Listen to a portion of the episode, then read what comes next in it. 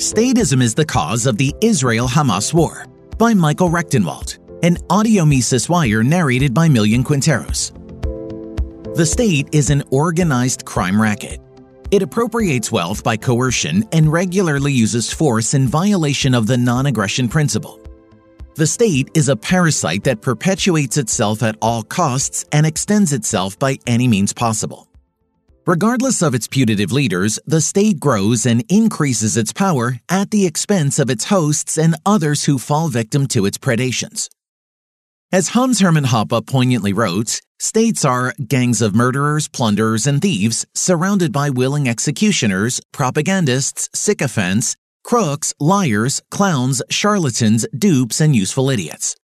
The state is an institution that dirties and taints everything it touches. One of the state's dirty occupations is war. When undertaking war, the state uses expropriated wealth and human capital to defend its territory or extend its reach and influence. Clearing away the fog of statist preconceptions regarding war, Hoppe explains that war is gang warfare. Gang wars, then, typically involving some territorial issues, are always wars conducted by rival gang leaders with other people's money, machines, and manpower. Just think of taxation and compulsory conscription. According to Hoppe, it follows from this recognition that the proper posture of anti statist libertarians towards war is neutrality.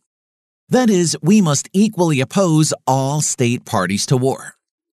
This understanding forms the basis of any worthwhile libertarian treatment of military conflict.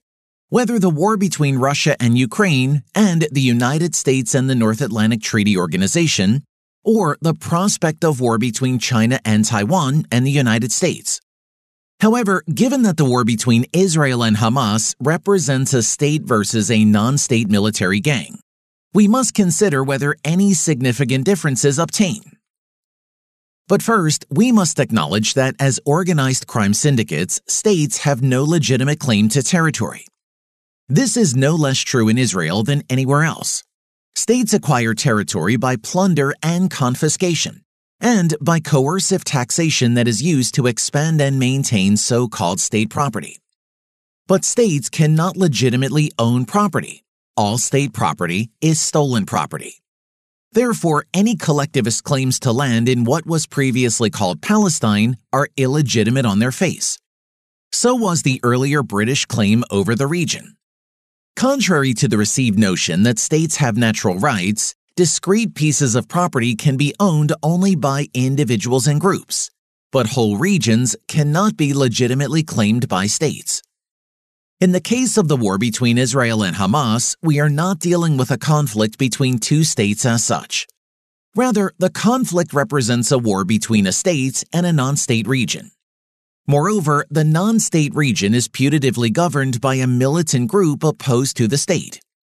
But is it a region over which the state exerts considerable control, including control over the ingress and egress of the population, and even over its access to food, water, and other essential goods and services?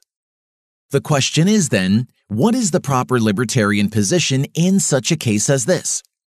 Is Hamas to be regarded as an equal partner in war, as a rival state gang on par with an opposing state, thus requiring our neutrality with reference to the conflict. After all, we are told that Hamas is a proxy for other states, especially Iran. Hamas has also received financial support from Qatar.